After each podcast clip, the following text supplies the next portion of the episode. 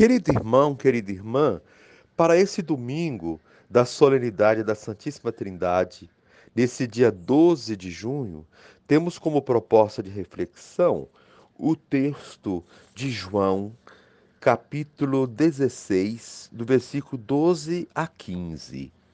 Naquele tempo, disse Jesus a seus discípulos: Tenho ainda muitas coisas a dizer-vos mas não sois capazes de as compreender agora. Quando, porém, vier o Espírito da Verdade, ele vos conduzirá à plena verdade, pois ele não falará por si mesmo, mas dirá tudo o que tiver ouvido, e até as coisas futuras vos anunciará. Ele me glorificará, porque receberá do que é meu e vos anunciará. Tudo que o Pai possui é meu.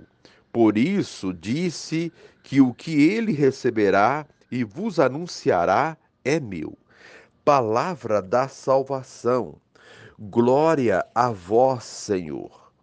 Querido irmão, querida irmã, o evangelho da solenidade da Santíssima Trindade faz parte do grande discurso de despedida de Jesus, relatado pelo Evangelho de João o texto revela a Trindade Santa de Deus, Pai, Filho e Espírito.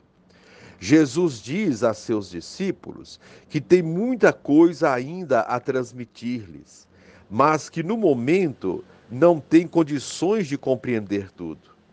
O prometido, Espírito da Verdade, haverá de clarear a, vida e a mensagem do Mestre. Não há como penetrar em todos os mistérios de Deus, somente o Espírito Santo irá iluminando aquilo que Jesus praticou, ensinou e revelou. De fato, os discípulos foram entendendo muitas coisas após a ressurreição de Jesus, quando tinham recebido o dom do Espírito. A missão do Espírito Santo não é completar uma obra incompleta, nem fazer concorrência com Jesus, mas receber e anunciar o que é do Mestre. Uma só é a revelação.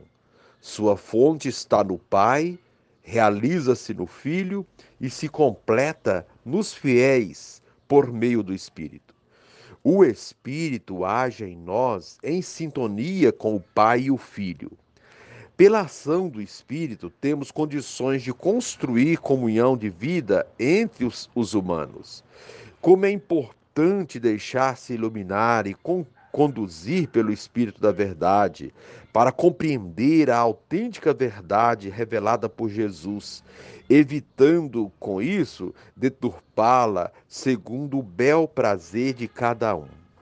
Querido irmão, querida irmã, Jesus foi a grande revelação do Pai. Em seu relacionamento amoroso e fiel com o Pai, ele nos revelou também o Espírito Santo, dom do Pai e do Filho, enviado sobre a comunidade. Os discípulos foram compreendendo que o Deus de Israel, Criador do mundo, que fez aliança com seu povo, enviou Jesus em nossa condição humana para a nossa salvação. A missão do Espírito Santo é nos levar ao conhecimento da verdade, nos introduzir no mistério de Deus como unidade, Trindade Santa.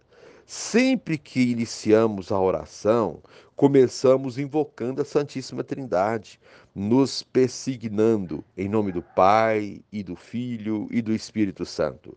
É como um mergulho no Deus amor esse mistério de comunhão nos inspira à construção da comunidade. Querido irmão, querida irmã, a proposta para esse dia é rezar o glória ao Pai, ao Filho e ao Espírito Santo com muita consciência. E neste momento, reza comigo. Senhor Jesus, admirável, admirável é tua íntima comunhão com o Pai e o Espírito Santo. Vem, Santíssima Trindade, ilumina nossas comunidades, reavivando nossa vontade de criar um mundo mais fraterno e justo. Amém. Querido irmão, querida irmã, dando continuidade à reflexão da palavra de Deus, da liturgia deste domingo da Santíssima Trindade, nesse dia 12 de junho, dia dos namorados, e você poderá acompanhar na sua Bíblia os textos, Provérbio, capítulo 8, do versículo 22 a 31, o texto de João 16, 12 a 15 a segunda leitura, Romanos 5, 1 a 5, rezar o Salmo 8. Uma vez que você já ouviu a proclamação do Evangelho com a reflexão, você poderá agora acompanhar a leitura a leitura do livro dos Provérbios e, em seguida, uma reflexão mais ampla, abrangendo as três leituras e o mistério da Santíssima Trindade. Leitura do livro dos Provérbios. Assim fala a sabedoria de Deus. O Senhor me possuiu como primícia de seus caminhos, antes de suas obras mais antigas. Desde a eternidade fui constituída, desde o princípio, antes das origens da terra. Fui gerada quando não existiam os abismos, quando não havia os mananciais das águas Antes que fossem estabelecidas as montanhas, antes das colinas fui gerada. Ele ainda não havia feito as terras e os campos, nem os primeiros vestígios de terra do mundo. Quando preparava os céus, ali estava eu. Quando traçava a abóboda sobre o abismo, quando firmava as nuvens lá no alto e reprimia as fontes do abismo, quando fixava ao mar os seus limites, de modo que as águas não ultrapassassem suas bordas, e lançava os fundamentos da terra, eu estava ao seu lado como mestre de obras. Eu era seu encanto, dia após dia, brincando todo o tempo em sua presença, brincando na superfície da terra e alegrando-me em estar com os filhos dos homens palavra do Senhor. Graças a Deus. Querido irmão, querida irmã, celebramos hoje a festa da Santíssima Trindade, um Deus em três pessoas e não três deuses. Um Deus que é ao mesmo tempo uno e trino e que nos ensina a viver a nossa individualidade na comunidade, ou seja, em unidade na diversidade. Assim, a essência da liturgia de hoje e a reflexão dos textos bíblicos não nos propõem fazer um tratado sobre a Trindade, mas nos ensinam a viver em comunidade, unidos ao Pai, ao Filho e ao Espírito Santo, vivendo como irmãos, numa interdependência que nos completa como pessoa, como ser humano criado à sua imagem e semelhança. Com a celebração da Santíssima Trindade, nós já entramos no tempo comum do calendário litúrgico, ou seja, celebramos a vida pública de Jesus durante essas 34 semanas e exercitaremos nossa missão de batizados, unidos em comunidade que busca a perfeição na Trindade Santa. Assim, a Santíssima Trindade é a base de nossa comunidade missionária, de onde partem nossas ações missionárias. Por isso, essa festa é comumente colocada no primeiro domingo do tempo comum. Celebrar a Santíssima Trindade é olhar para o interior de nossas comunidades eclesiais e da nossa vida em família e avaliar como andam nossa unidade e nossas ações comuns, em prol de todos ou em prol dos necessitados. Lembramos de antemão que unidade não significa uniformidade. Quando confundimos unidade com uniformidade, não criamos comunidade, criamos um grupo de alienados que não conseguem que não consegue compreender e respeitar as diferenças. Daí resulta o desrespeito com aqueles que são diferentes, que pensam ou agem diferente. o que é sinal de falta de consciência de comunidade e de profunda ignorância. A palavra comunidade significa comum unidade, ou seja, unir naquilo que nos é comum e respeitar aquilo que temos de diferente.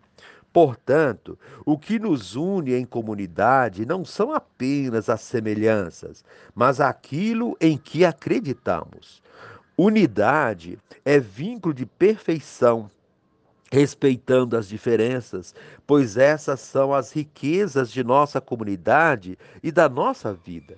Seria algo tremendamente monótono se todos nós fôssemos iguais e fizéssemos a, as mesmas coisas. A comunidade seria muito pobre e, consequentemente, nossa vida seria muito pobre.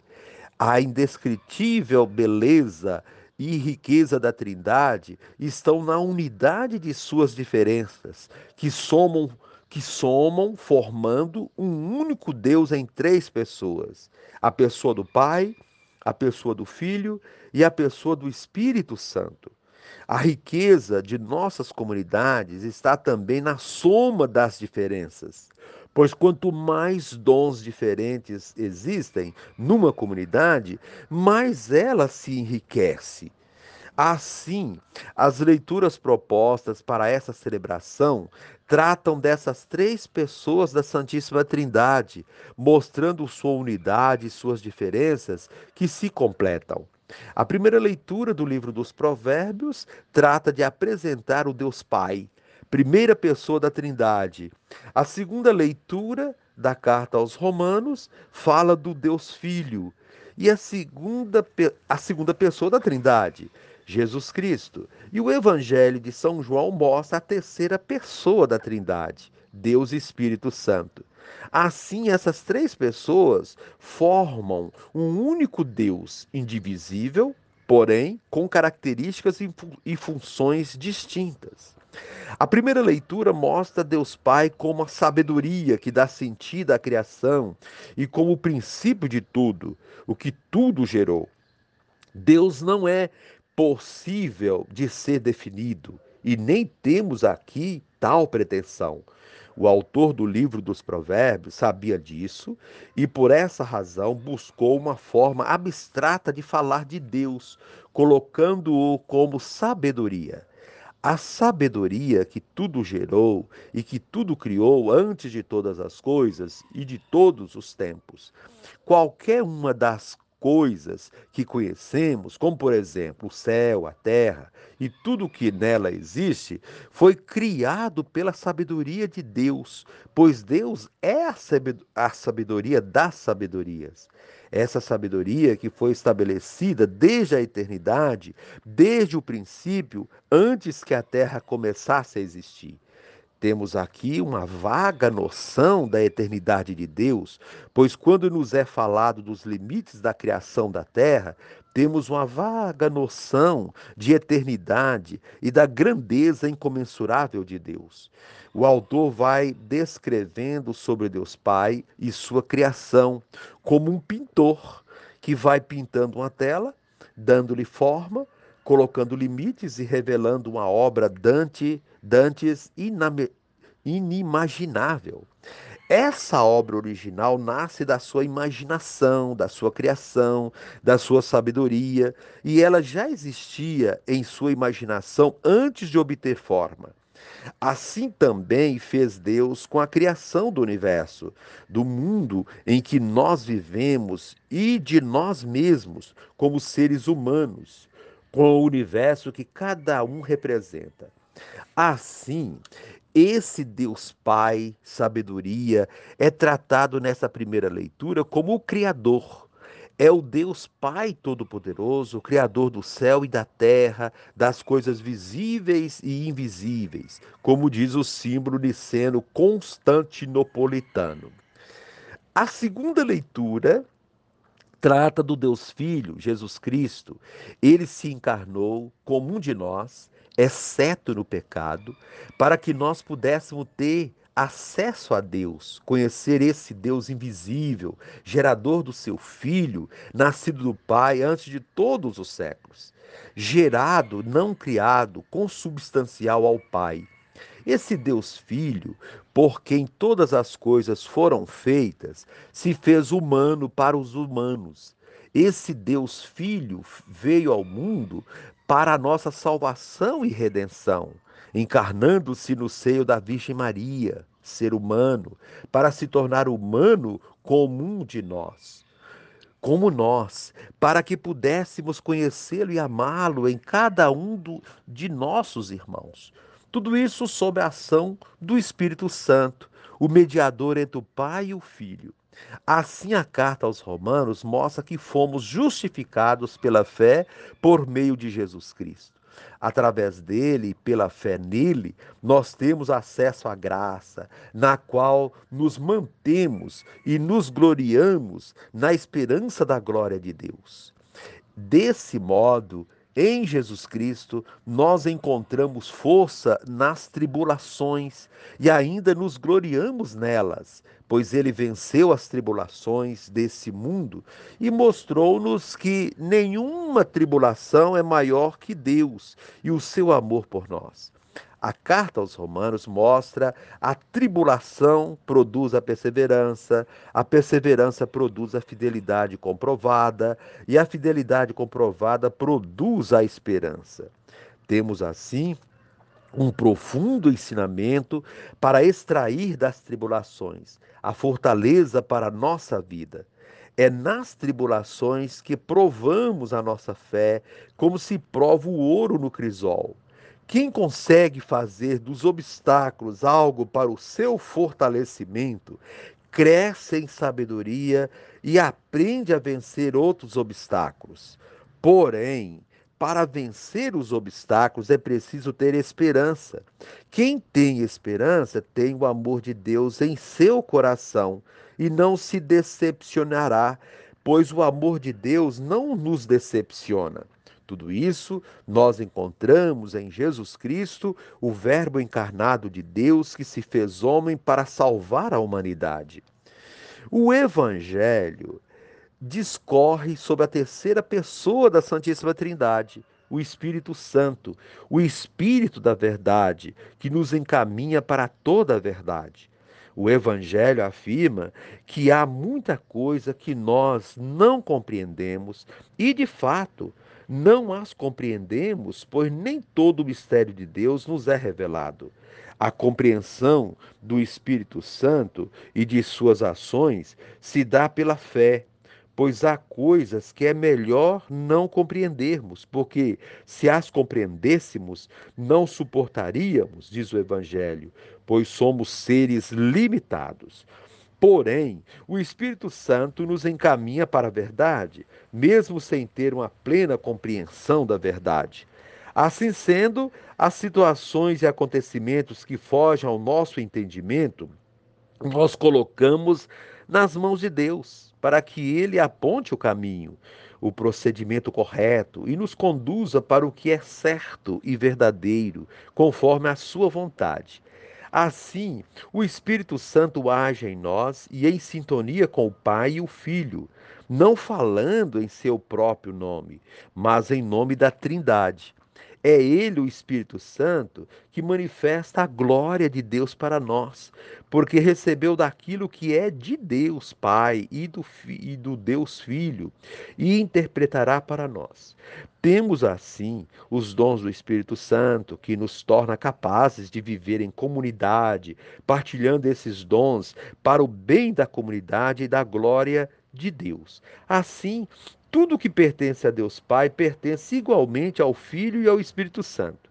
Desse modo, Jesus nos concedeu o Espírito que recebeu para que estivesse, estivéssemos vinculados a Ele. Em suma, as três leituras de hoje falam separadamente de cada uma das três pessoas da, da Santíssima Trindade, mas ao mesmo tempo tratam de cada uma delas, pois elas são indivisíveis.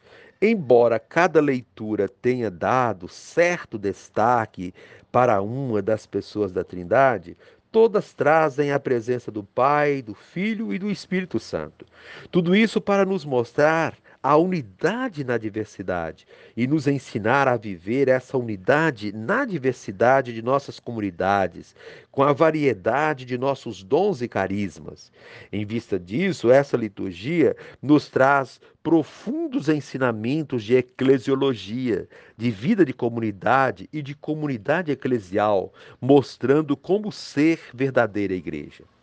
Tendo como parâmetro a Santíssima Trindade, reflitamos sobre a nossa comunidade e vejamos em que estamos falhando, pois a comunidade é o lugar ideal para vivermos os ensinamentos da Trindade Santa, a melhor e mais perfeita comunidade.